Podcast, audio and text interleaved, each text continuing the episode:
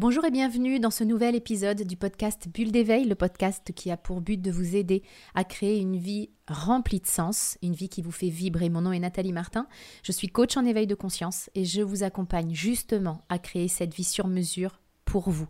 Je mettrai dans la description qui accompagne ce podcast tous les détails pour en savoir plus sur le comment nous pouvons travailler ensemble pour créer une vie qui vous fait vibrer. S'il y a bien une émotion qui s'active facilement chez de nombreuses personnes, bah, c'est la culpabilité.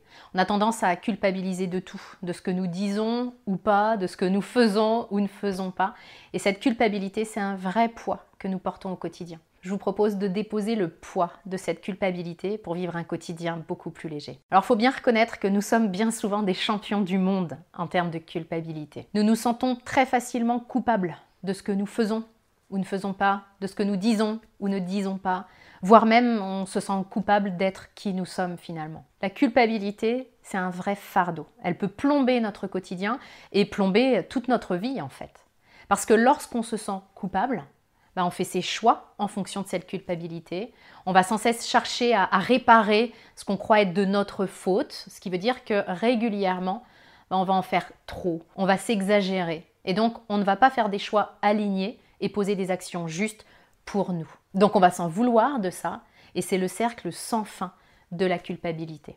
Alors comment faire pour sortir de ce cercle infernal? Dans un premier temps, comme pour tout changement, ce que je vous invite à faire, c'est à mettre de la conscience sur vos moments de culpabilité. Donc lorsque vous sentez que cette émotion est présente en vous, lorsqu'elle monte, prenez quelques secondes simplement pour vous demander de quoi vous culpabilisez exactement, concrètement. Qu'est-ce que vous vous reprochez finalement? Et les réponses à ces questions, je vous invite à les écrire.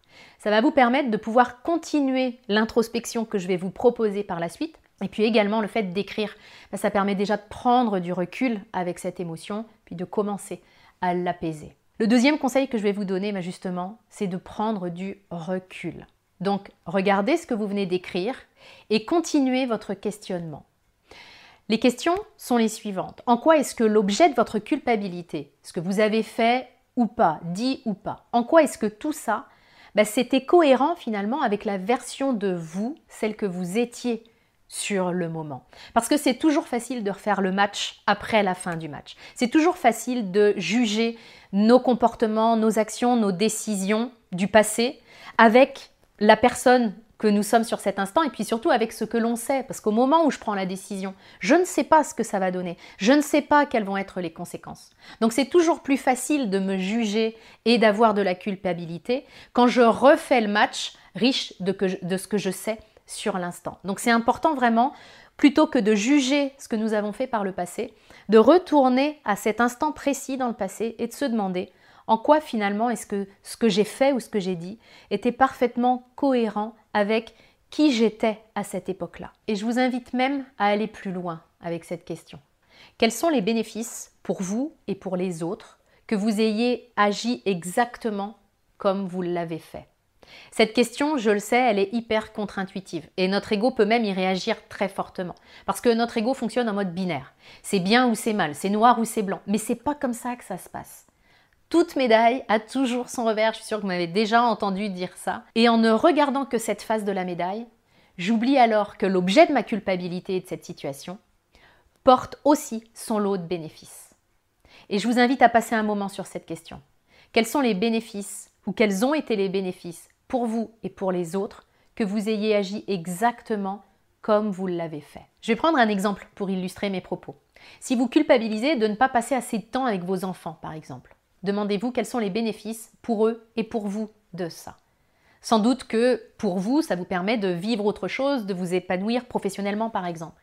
Et peut-être que pour vos enfants, bah, ça leur permet de développer leur indépendance, leur autonomie, ou bien de nouer et de cultiver des relations avec d'autres personnes que vous. Vous allez le voir, si vous faites l'exercice que je vous ai proposé en conscience d'aller voir les bénéfices, vous allez vous apercevoir que c'est pas du tout le résultat que vous allez créer. C'est-à-dire que vous n'allez pas du tout vous dédouaner de toute responsabilité, puis vous dire oh bah c'est bon, ça veut dire que je peux continuer. C'est pas parce que vous prenez conscience des bénéfices que votre comportement a créé que vous allez avoir envie de reproduire ce comportement.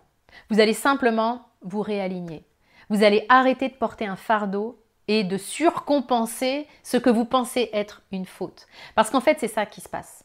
Tant que je crois que ce que j'ai fait, c'est juste mal à 100%, puis qu'il n'y a que du négatif, je vais avoir tendance sans cesse à chercher à réparer en permanence, jusqu'à parfois passer le reste de ma vie à ramper en quête d'un éventuel pardon. Troisième point important pour se libérer de la culpabilité, c'est évidemment de se connecter au moment présent. Si on y réfléchit d'ailleurs, la culpabilité n'existe pas dans l'instant présent. Elle n'existe que parce que je m'en veux de mes actions passées ou parce que ma tête m'emmène à un autre endroit que celui où je suis. Par exemple, je suis au travail et ma tête va vers mes enfants et je m'en veux de ne pas être avec eux, ou inversement d'ailleurs. Je suis avec eux et je culpabilise parce que je ne travaille pas. Je prends cet exemple des enfants parce que les parents sont bien souvent des champions en termes de culpabilité. Se connecter au moment présent est quelque chose d'important pour déposer sa culpabilité. Quatrième point important, je vous invite à revenir à ce qui est bon et juste pour vous. Quand on est un champion de la culpabilité, c'est bien souvent qu'on a pris l'habitude de prendre en compte les besoins de nos proches, les besoins de la terre entière, avant de regarder nos propres besoins. Et ça, ça crée une confusion et un inconfort.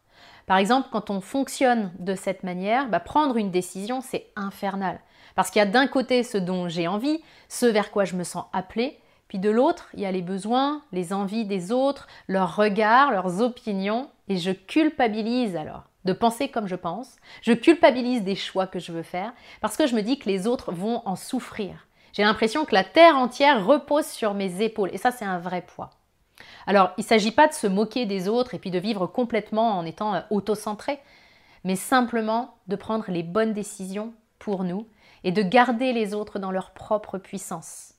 Les autres sont tout comme nous de grands garçons, de grandes filles, capables de faire face aux décisions des autres, à commencer par vos propres décisions. Faire plaisir à tout le monde, c'est bien souvent impossible, quoi que vous fassiez. Il y aura de toute façon des aspects positifs, d'autres aspects négatifs, que ce soit pour vous ou pour les autres. C'est ainsi. Donc simplifiez-vous la vie et simplifiez vos choix en vous concentrant sur ce qui est bon et juste pour vous. Cinquième point, pour vous aider à déposer votre culpabilité, utilisez simplement des outils de libération émotionnelle.